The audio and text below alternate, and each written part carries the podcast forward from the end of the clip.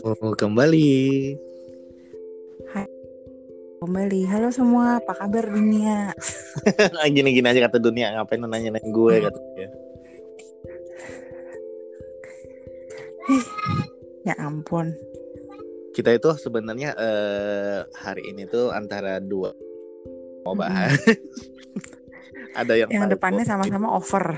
Eh, eh, karena eh, sebenarnya keduanya pun sama-sama nggak antara dibilang bagus nggak bagus ya, cuma yang satu kayak lebih negatif sih.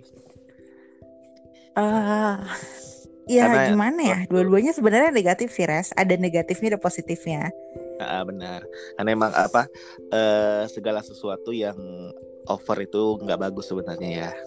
Nggak bagus, apalagi kita melakukannya di podcast yang bisa memicu banyak orang kan. Jadi jangan deh. Dipilah-pilah. Soalnya kalau kita bahas yang satu, Res, nanti tuh pasti pembahasannya ngalor ngidul karena ya tahu kan kalau over eh eh, gitu kan nanti pikirannya kita lagi di atas jembatan tiba-tiba eh bungee jumping yuk, eh loncat yuk, eh main seluncuran yuk, eh main salju padahal kagak ada salju di situ. Iya. Over, Oh, over ya, aja. Gimana kita? Jadi kita tuh hari ini, Jeng jeng jeng. hari ini kita tuh mau bahas soal over. Protected. Udah kayak judul lagu ya. Kan bener-bener deh. apa? Semua hampir semua judul lagu si Mbak Britney ini hampir eh kita nyebut lagu aja sih, nggak maksudnya judulnya aja ya, Uh-uh. nggak yang sampai ke liriknya. Nggak. Itu tuh rata-rata relate loh sama yang sekarang-sekarang ya. Iya, terus kayak apa pun yang bis- di bisa dinyanyiin gitu. Iya, jadi makanya kita lebih memilih untuk oke kalau overprotected apa nih dari sisi apa nih?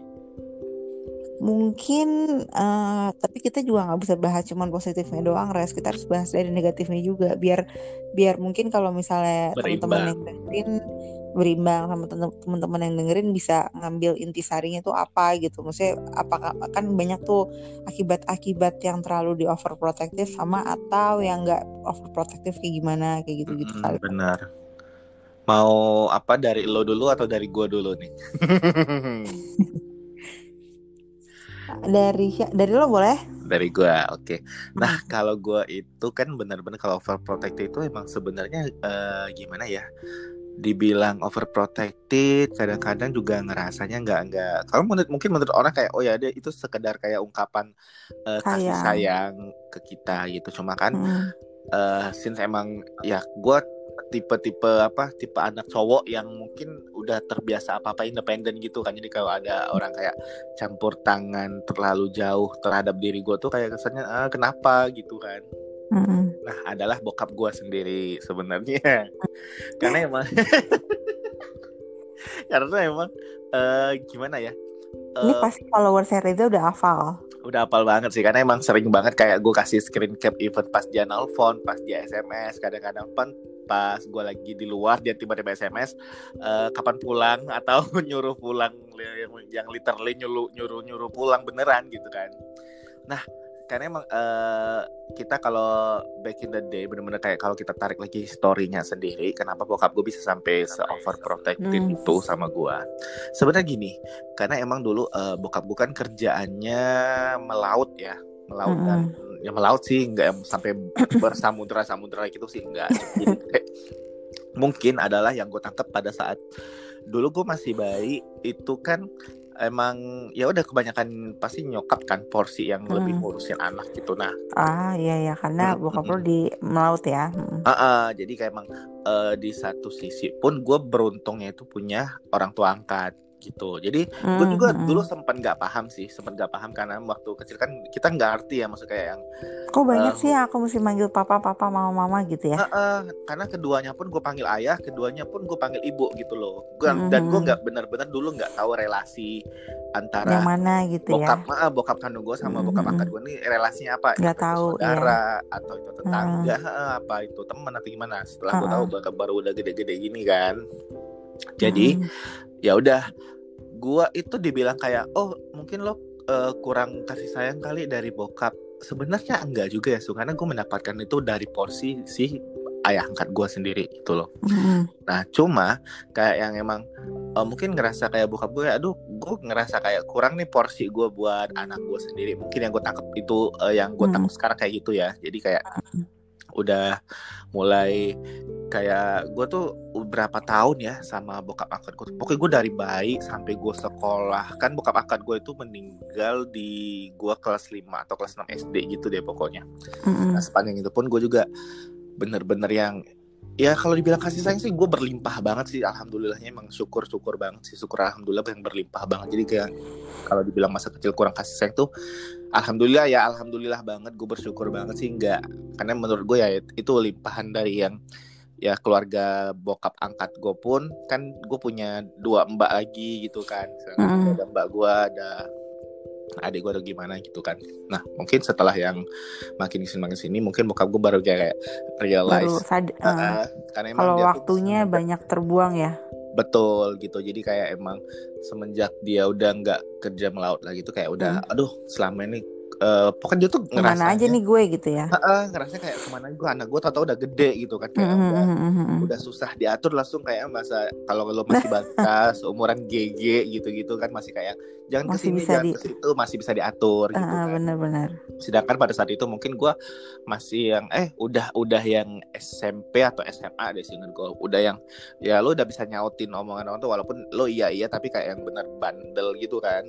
Mm -hmm Nah dari lagi bandel-bandelnya. Lagi bandel-bandelnya banget karena emang lagi kayak sekolah lo lagi masa apa? Kalau kata orang tuh kayak masa pencarian jati diri gitu kan. Puber, gue juga puber. mengalami ini. lagi gue juga mengalami itu jadi emang bener-bener uh, ketika bokap gue ngomong kayak oke okay, uh, eh, kayak gue ngerasa ada yang apa ya kayak nges ngeskip beberapa momen sama um, uh, my only son gitu jadi emang gak heran karena gue gue anak cowok sendiri kan di di keluarga yang bener-bener kayak kalau di hitungan silsilah keluarga itu kalau di Sumatera itu kan hitungan eh, anak cowok. cewek uh, anak cewek sama anak cowok kan beda maksud kayak mm. lo punya apa punya dua apa punya dua anak misalnya satu anaknya cewek satu anak cowok itu sama dengan satu ya pokoknya paling tua tuh dua-duanya gitu karena cuma dua mm -hmm. kecuali kayak uh, case-nya misalnya dua cewek dua cowok nah lo matri ya matri apa patri matri gue matri sih sebenarnya mm. harusnya karena dari nyokap gue kan matri ya cuma mm. kalau bokap gue kan kayak yang paling bang itu nggak gue ngerti sih kayak kayak nggak ada deh gitu-gituan gitu kan mm. supaya emang kayak dianggapnya Nah karena gue anak cowok satu-satu jadi gue nggak dianggap kayak anak pertama cowok gitu loh. Nah, jadi emang hmm. berkuasa ibarat kayak yang apa uh, putra mahkota lah kalau di kerajaan gitu kan. nah, jadi udah hmm. dengan posisi itu uh, hmm. gue sebenarnya dapat beberapa privilege kayak yang apa ya, apa ya bisa dibilang kayak fasilitas juga dipenuhi alhamdulillah itu mungkin untuk beberapa fasilitas yang sedikit kurang masuk akal nggak akan dipenuhi sama bokap gue juga sih sebenarnya. Nah, tapi dari segi kayak ya itu tadi gue bilang karena dia ngerasa kayak gue ngeskip momen ketika dia masih kecil. Jadi kayak sekarang tuh dilimpahin pas udah gede gini. Ya alhamdulillahnya bokap gue masih panjang umur gitu. Kayak bener-bener ya udah uh, semoga sampai dia bener-bener puas deh sama gue gitu kan. Sampai kayak sekarang yang tinggal bareng atau gimana. Uh, halo uh, om. saya Nisung jadi benar-benar uh, kayak yang ya spending time together. Kayak kita udah kita mm. flashback aja kayak mau bayar utang gitu sih om jadinya. Nah di satu sisi kan gue jiwa-jiwa pemberontaknya kan gak mau diatur ya di satu soalnya sisi. Soalnya lu udah mulai ini gak sih? Maksudnya lu udah mulai ngerasa dewasa dan lu mulai untuk melebarkan sayap lu sendiri gak sih Benar, karena gue pengen berjalan di atas kaki gue sendiri kan. Bukan berjalan di atas batu bata ya, batu bata uh, Bukan beratas apa berdiri di atas kaki bokap gue ya, maksudnya nginjek kaki uh, bokap gue uh, gitu. Nah, gue tuh uh, udah di sisi yang kayak yang eh udah di tahap yang bener-bener yang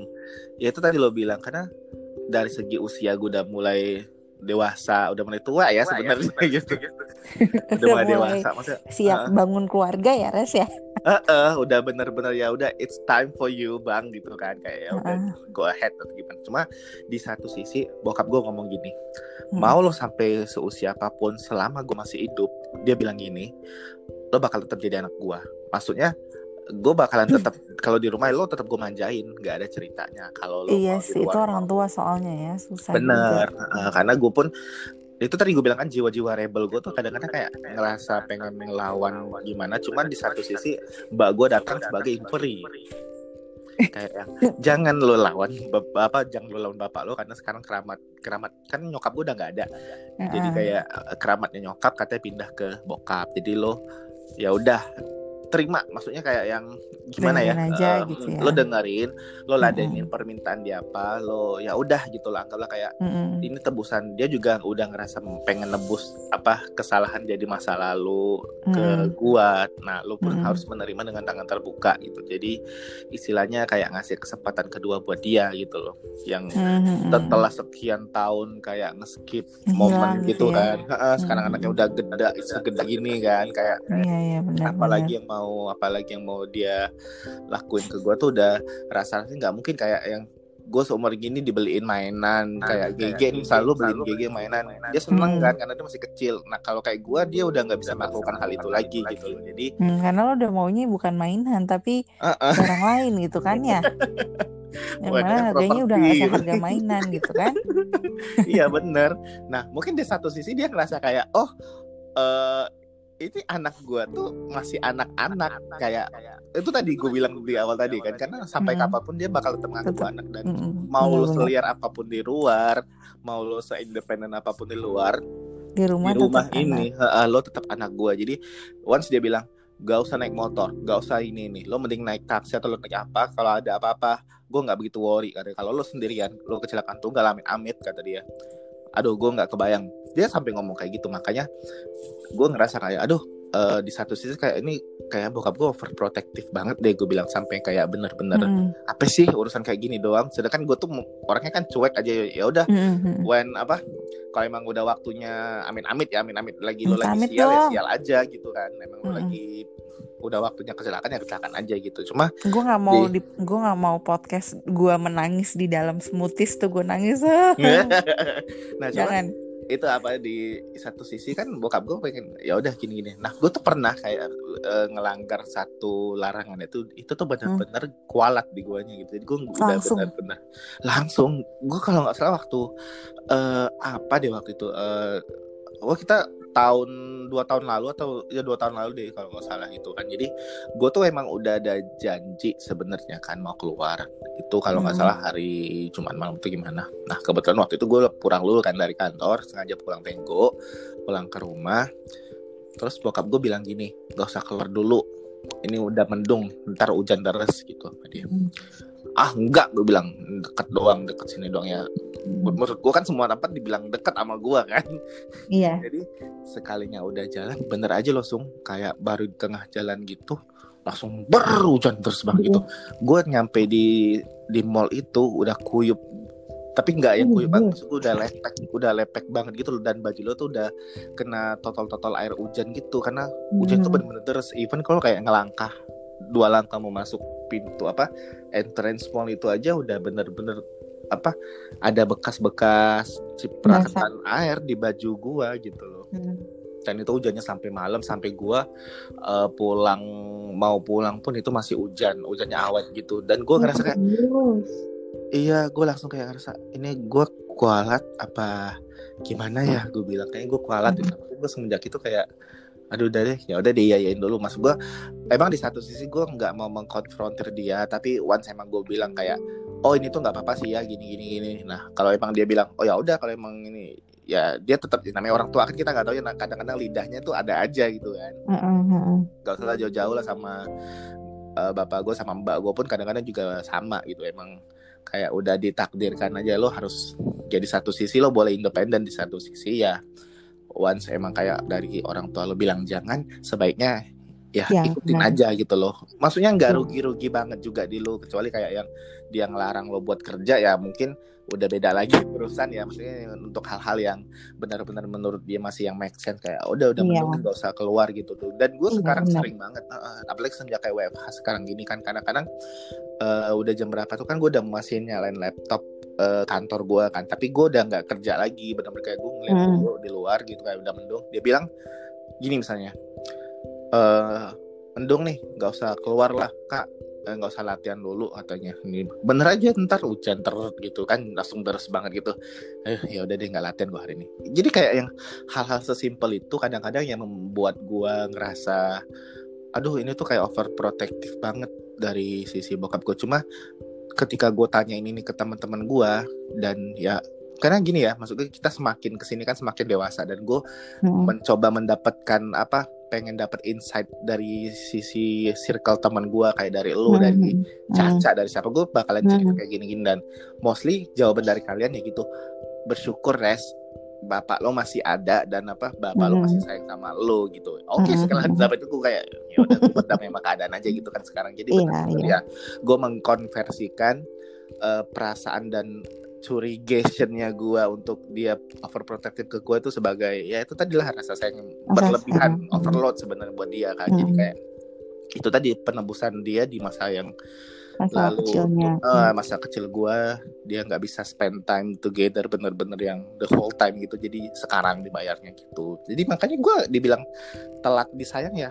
Telat sih maksud gue udah segede gitu masih ada ya udah cuma gue nganggap itu lucu-lucuan aja sih ya udah lu udah ya, nikmatin aja gitu ya uh, uh, gue jalanin aja lah nanti once kalau dia ya kita nggak tahu ya either dia yang duluan atau gue yang duluan gitu ya lo bakalan apa kangen momen-momen itu sih gitu Wow berat ya ceritanya. Berat, nggak apa-apa tapi. Soalnya kalau ngomongin overprotective tuh pasti ada ada satu alasan ya sih di belakangnya. Maksudnya lo nggak bisa ngejudge, ngejudge langsung ini jahat banget sih kok gue nggak boleh ini nggak boleh itu. Tapi di balik itu pasti ada cerita kayak yang lo ceritain tadi gitu kan alasannya mungkin karena bokap lo pergi-pergi terus ya kan? Benar. Sama kores kayak gue. Kalau gue dulu tapi bukan kalau lo kan ditinggal karena bokap lo melaut kan mm-hmm. kalau gue tuh ditinggal gue ditaruh di rumah sendiri bokap nyokap gue punya rumah lain mereka tinggal berdua dan gue di rumah sendiri sama mbak. Mm-hmm. Jadi gue ngerasa kayak eh gue sendirian aja di rumah. Kayak gue makan sama mbak gue ngambil rapot yang ngambilin mbak gitu kan. Maksudnya bener-bener apa sih uh, akhirnya pun uh, diambilnya sama tante gue akhirnya kan. Setelah hmm. setelah setelah beberapa tahun gitu. Pas SMP SD tante gue gitu yang ambil cuman pas udah akhirnya kita satu rumah baru tuh di situ gue ngerasa oh ini toh namanya keluarga gitu kan. Tapi karena gue udah kebiasaan sendiri kan sampai umur SMP ya jadi tuh gue udah kayak kebiasaan sendiri di rumah pas gabung sama bokap nyokap gue gue jadi kadang-kadang ngerasa terkungkung gitu loh. Kayak biasanya rumah sepi kok sekarang jadi rame. Kok sekarang aku kalau mau bawa teman ke rumah kayak susah ya gitu uh, sih nggak enak masih kan ada apa masih ada allowance apa dan sama apa izin dulu ya iya kan kalau dulu kan udah main-main aja gitu kan mm -hmm. cuman ya udah ya waktu ada bokap nyokap gue tetap main cuman kan gue agak sungkan ya karena kan berisik atau apa gitu ya terus karena kan misalnya bawa laki-laki ke rumah untuk zaman waktu gue muda kan kayak apa ya maksudnya temen doang padahal temen doang iya, tapi dikiranya kan. Pacar ya pacar ya? Iya, enggak temen Males doang gitu. ya. males terus dikit-dikit kalau udah ke rumah nanya serius ya? Kan gue jadi malu gitu kan jadinya. Gitu terus apa uh, dulu tuh kan ya gue udah pernah cerita sih di episode berapa yang dari dulu emang gue meningkat gitu kan maksudnya overprotective bokap dan nyokap gue tuh meningkat gitu dari uh. yang gue cuman boleh sam pergi sampai jam 4 sore sampai akhirnya jam 6 sore sampai akhirnya jam 7 sampai akhirnya jam 10 sampai akhirnya gue boleh sampai jam 1 jam 2 uh. gitu kan sampai pagi nggak boleh kecuali ada acara banget nah terus itu tuh gue ngerasanya waktu kapan ya waktu SMP SMA sih yang gue ngerasa gue punya teman tapi gimana ya gara-gara gue nggak bisa pulang malam jadi gue nggak gue dijauhin sama teman-teman nah, itu. karena dibilangnya kalau nggak asik. Pasti gitu. Iya res. Gue jadi gue apa ya sebel gitu loh. Jadi kayak ya udahlah gitu.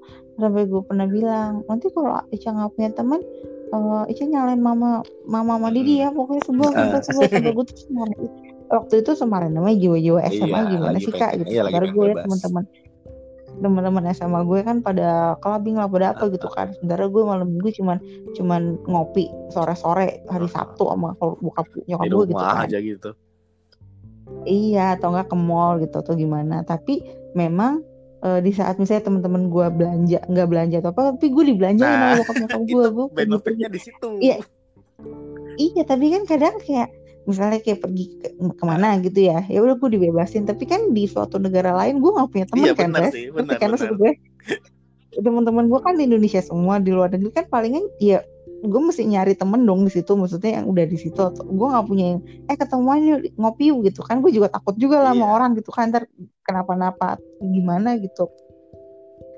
Gitu terus tapi pas udah gue kuliah S2 gue baru ngerasain oh gini tuh maksudnya ya kalau gue mungkin apa dibebasin atau nggak di overprotectivin mungkin gue apa nggak bisa milih-milih teman mana teman yang baik mana teman yang nggak baik. setuju. Terus gue juga mungkin eh, gue bisa mungkin gue bisa ter, ter apa eh, masuk ke dalam jurang yang gue nggak seharusnya lembah masuk hitam ke ya situ. nyebutnya tuh.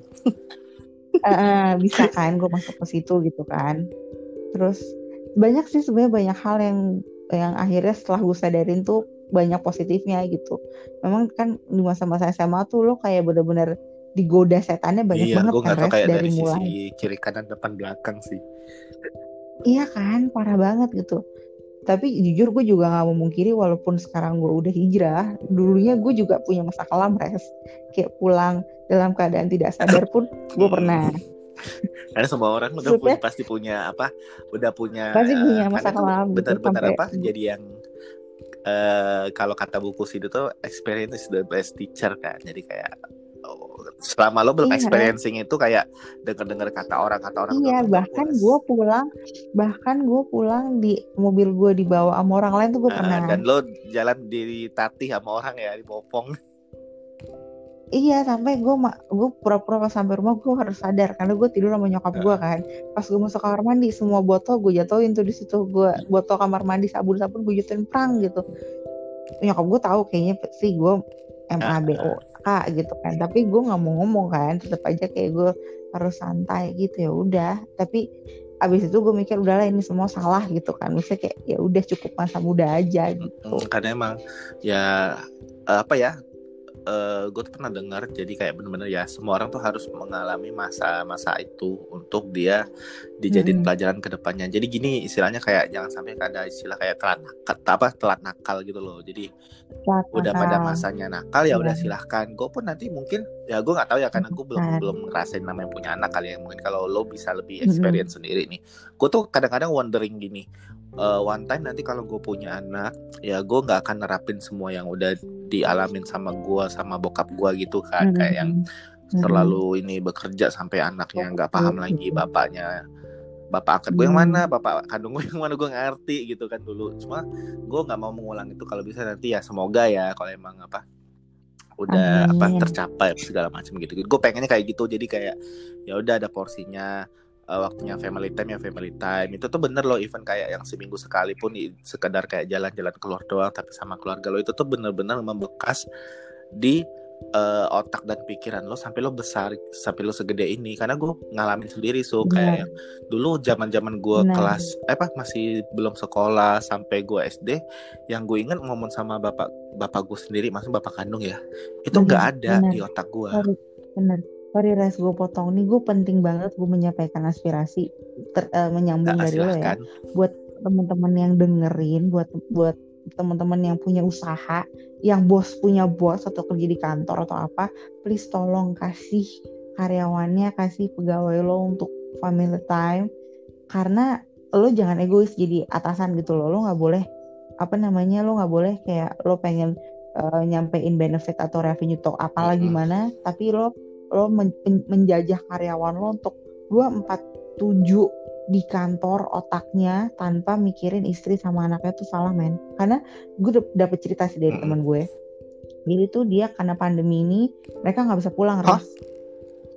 jadi eh, mereka kan kerjanya kayak ya di luar kota Mm. gitu kan sementara kan keluarganya banyak di daerah-daerah Ah, lain gitu ya tinggal kan karena covid karena covid dan itu kan gajinya kalau covid lo Mm. tahu kan pasti banyak yang dipotong kan nggak 100% Ah. lah gitu kan dan udah gitu mereka jauh.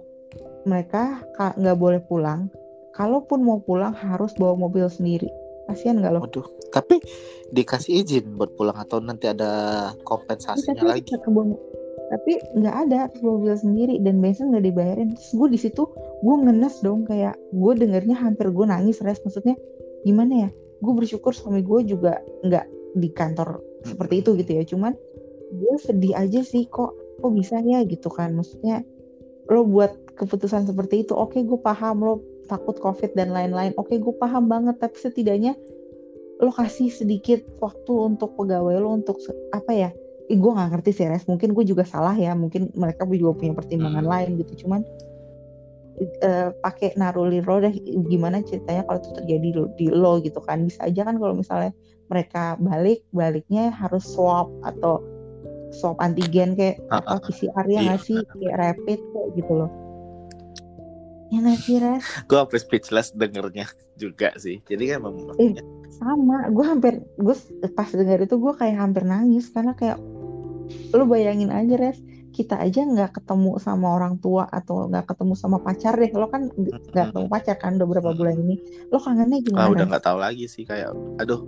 Apalagi sama anak iya res. makanya. Ya, kan? gue tuh nggak bayangin kayak kadang-kadang gue ngeliat postingan orang-orang di Instagram kalau jauh-jauh deh gue ngeliat postingan mm -hmm. lo aja gitu mm-hmm. kalau kayak yang tiap mm -hmm. apa tiap minggu lo si Gigi kan lagi ada kelas berenang itu sama mm -hmm. lo sama bapaknya gitu itu kok kayak ya seru mm -hmm. ya gue bilang e, nanti Gigi gue tuh dulu nggak mm -hmm. ada experience kayak gitu-gitu borok nggak ada gue iya, sedih loh sebenarnya iya, gitu-gitu sedih mm -hmm. kayak gue kayak benar-benar yang ya udah alhamdulillah ya semoga Gigi bisa mendapatkan apa uh, kasih sayang leng yang lengkap sampai nanti mm -hmm. di usia dia yang udah bener-bener yang oh udah saatnya mm -hmm. gue ini nih bu gue mau udah gede nih udah nggak bisa ya udah mm -hmm. ya, apa maksudnya ya udah it's your time gitu gue pun nanti nah makanya iya kan makanya gue juga pengen sama anak gue juga pengen dia nggak dia nggak merasakan apa yang gue rasain pas kecil gitu gue pun juga gitu jadi kalau bisa dia mendapatkan.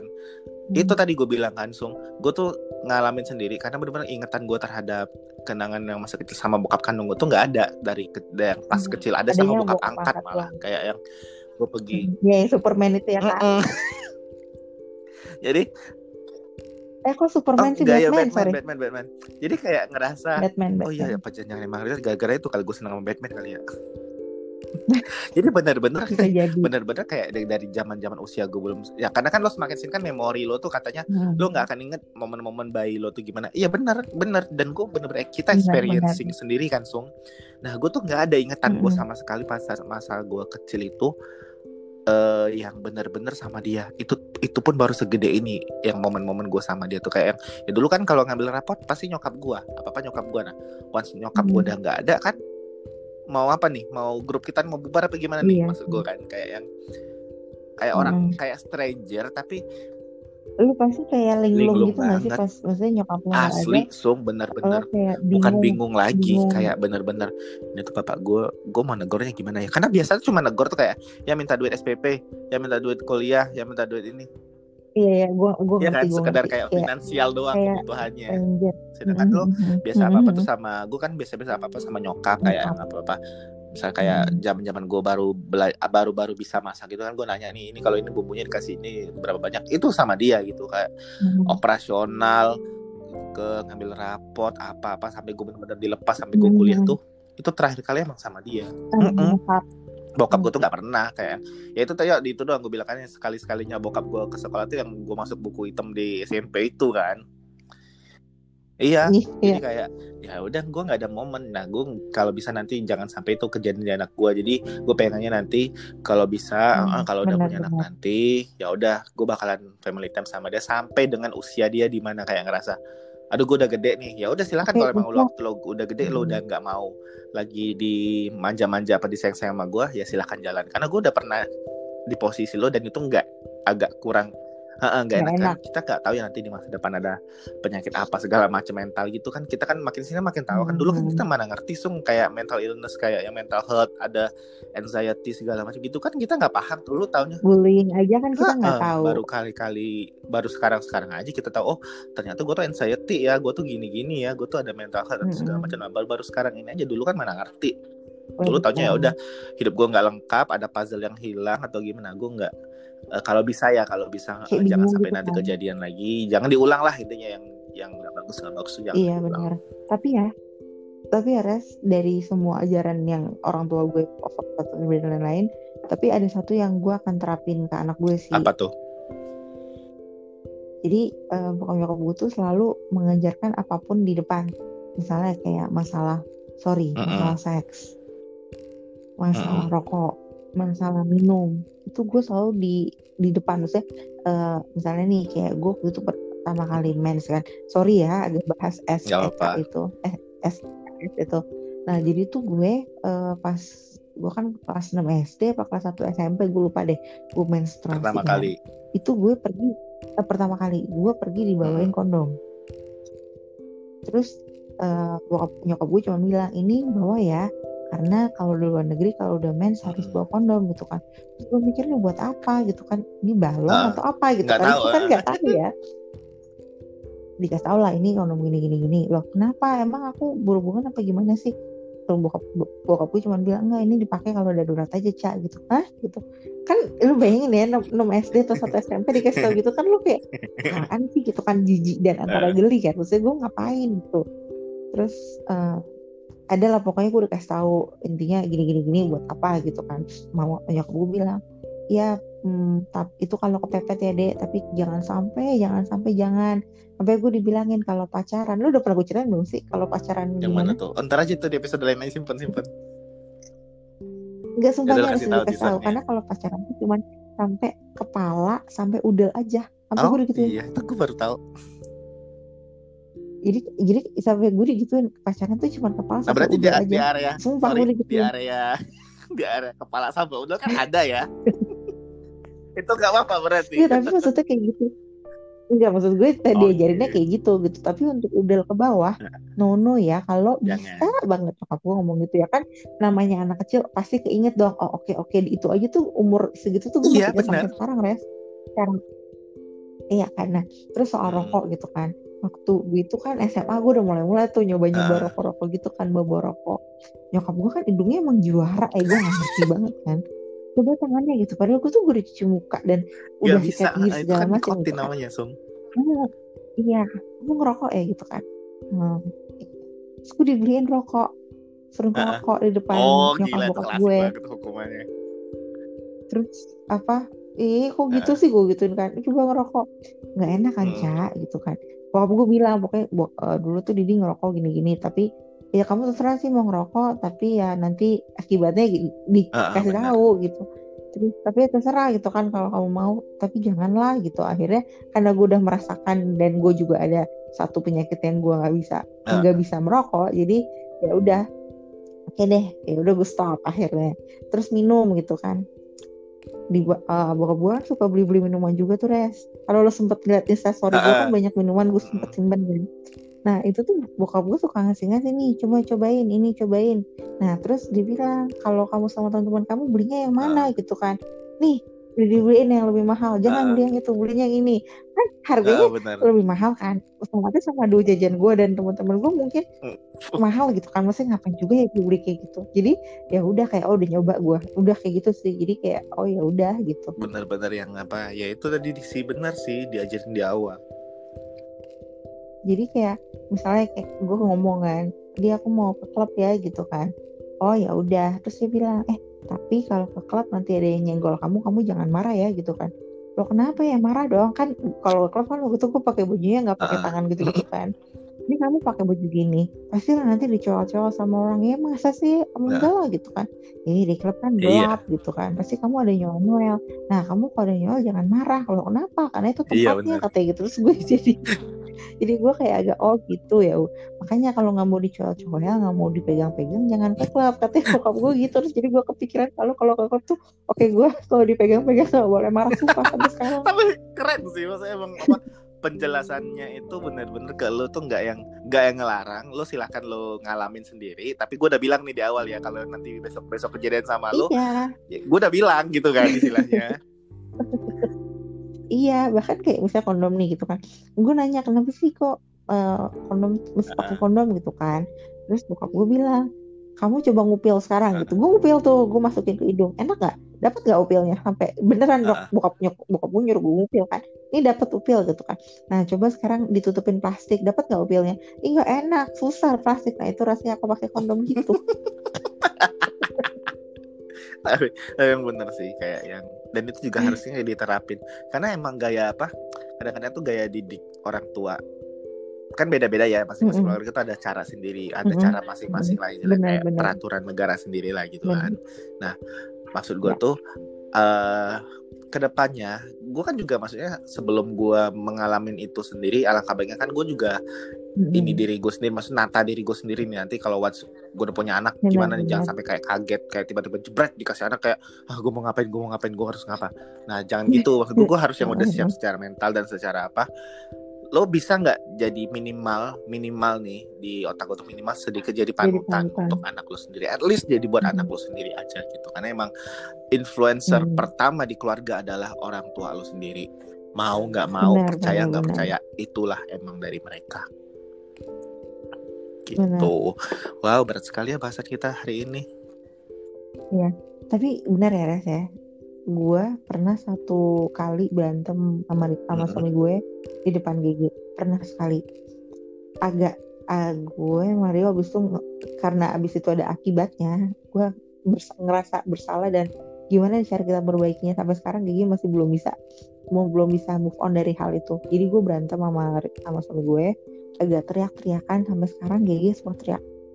Teriaknya kalau pas ya, lagi kayak marah kesel ya. dia gitu ya kayak kesel. Nah di situ terus gue bilang ini anak kan tadinya nggak pernah marah ya. Maksudnya nggak pernah. teriak yang sampai heboh gitu kan. Setelah gue sama Rio eh sama Rio lagi setelah gue sama suami gue berantem itu jadi kayak gitu. Jadi gue mama Rio melakukan satu kesalahan itu sih. Tapi emang ya udah sih. Maksudnya kalau emang anak-anak ya kalau emang lagi usia seusia gigi kan emang lagi tahap yang benar-benar niruin apa pun di sekelilingnya kan gitu. Hmm, jadi uh, iya, mungkin nanti ke depannya harus lo hindari kalau mau ribut-ribut mungkin di luar di lapangan. Iya atau di WhatsApp aja, aja kasih lempar apa lempar emot-emot sama gif yang uh, mengekspresikan diri lo sendiri iya. gitu. Iya kayaknya gue harus pindahin emot yang di Instagram ke WhatsApp tuh gimana ya? Coba nanti kita cari caranya. Jadi gitulah. Gila ya uh, kita bahas overprotected aja sampai nggak berasa ya sebenarnya karena emang emang nggak berasa tapi gue seneng sih ya mm -mm. pembahasan jadi ini. apa kalau tapi ya eh, benang merahnya setahu gue mungkin lo bisa mengalami kayak teman-teman juga yang dengar mungkin experience-nya beda-beda nih overprotective ada yang uh, dari hmm. orang tua, dari pacar, kayak lo bilang tadi dari pacar atau even dari temen juga ada kan teman-teman yang jealousan hmm. gitu eh dari pacar dari sih. pacar. Gue ya gak tau sih kalau gue kan nggak nggak karena gue cowoknya ya jadi harusnya kan pihak yang overprotective biasa cowoknya hmm. kan. Kalau gue tuh enggak karena gue pengen bebas ya udah gue juga memberikan kebebasan. Dari iya gue juga memberikan kebebasan hmm. gitu loh. Cuma emang gue pasti yakin banget yakin yakin banget gue 90% itu overprotective pasti dari orang tua. Yakin banget gue karena emang hmm. itu tadi gue bilang kan karena ya orang tua adalah base lo pertama lo bangun dan tidur di atap yang sama gitu kalau untuk teman-teman yang masih tinggal sama orang tua atau yang ya itu tadi sih emang itu tadi gue bilang karena dari kecil influencer pertama lo adalah bokap nyokap lo sendiri gitu. Jadi mau nggak mau lo bakal terinfluence. Ya bagus-bagus anak sekarang udah pada pinter-pinter kayak oh ya udah baiknya dari bokap gue atau nyokap gue gue ambil buruknya gak akan gue terusin. That's it gitu doang sih. Ya benar hmm. ya res. Nggak usah jauh-jauh res suami gue juga sempet gak suka sama lo awal-awalnya. Jelas kan? Maksudnya kayak awal-awal sebelum dia kenal sama lo. Kan terus sering gue ngomongin selalu sering gue ngomongin kan iya Reza nih. Reza sama Caca nih Reza. Siapa sih Reza? Siapa sih Reza? Gitu kan. Kamu ngomongin terus sih sama Caca? Kayak gitu kan. Terus nih ya gue kenalin ya akhirnya kan mm -hmm. lo ketemu kan sama in person oh, kan. ini. terus udah gitu kan dia mau tahu lebih kan makanya dia suka kayak ikut-ikut terus dengerin mau ngobrol gitu kan.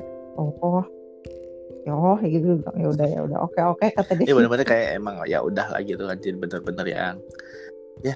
Ya namanya kan juga mm, pasti. ya, harus dong harus itu malah kalau kata gue. Karena emang hmm. aduh nggak usah suami deh pacar aja tuh kadang-kadang udah ngerasa memiliki tahu padahal lo nggak bisa iya, memiliki kayak lo sama gue podcast gitu kan. Pasti kan pasti kan pacar lo juga ada kenapa sih sama Nixon? Kenapa sih kenapa sih? Gitu pasti gitu. Loh atau kalau sama Caca gitu kan? Kenapa sih Caca? Pasti Caca? Pasti pasti inilah kalau nggak kayak gitu mah namanya iya, sayang dong benar benar. Jadi emang harus ada pengenalan tokoh udah kayak komik kan di awal ada pengenalan tokoh udah lo baca deskripsinya silahkan tapi, lanjutkan. Harus tapi sekarang gini kalau misalnya lo kalau dulu kan Caca tuh kayak anak gue sama Rio ya. Sekarang gue punya anak baru lagi rasain jadi Reza. Karena anak cowok lo ada dua ya nakal-nakal semua lagi. Eh enggak deh satu masih di rumah soalnya. Eh satu udah di udah ditinggalkan. Udah dipulang jadi begitulah. Ada pesan-pesan ada pesan adalah, intinya adalah ya udah kalau overprotective kalau emang selama itu positif ini kalau kata gue ya selama itu positif konversiin dengan cara positif juga. Artinya gini nggak usah jauh-jauh. Tadi gue bilang gue ngerasa kayak dikekang bokap gue nggak boleh ini nggak boleh itu nggak boleh ini nggak boleh ya gue mengkonversikannya dengan cara positif. Oh ya udah dia menebus kesalahan. Oh bukan kesalahan siapa sih istilahnya? Ya, ya itu dia bilang itu kesalahan dia sih. Mungkin apa? Itu aja Menurut emang waktu. salah di masa lalunya dia kayak emang nggak bisa spend time sama gue secara apa secara menyeluruh tuh kan. Jadi ya udahlah gue bantu dia untuk menebus yang menurut dia itu kesalahannya dia. Semua itu kalau dari gue kalau ada yang overprotective sama lo lo tanya dulu kenapa sih? Kenapa sih? Kenapa sih? Kenapa sih? Hmm, gitu, anjir kan jualan tuh kalau tanya kalau memang itu oke lo tanya dulu kenapa sih lo overprotective gitu kan? Kalau misal lo, lo udah bisa lo cerna kenapa ya udah lo ikutin aja. Sama sih kayak Reza cuman kalau gue lebih hmm. tanya dulu jadi kalau dapet kenapa. kenapa pasti tahu itu karena apa Mm-mm, karena kan kita harus nanya milenial. Berontak dong nih. Iya. Ngajar nggak bener lagi.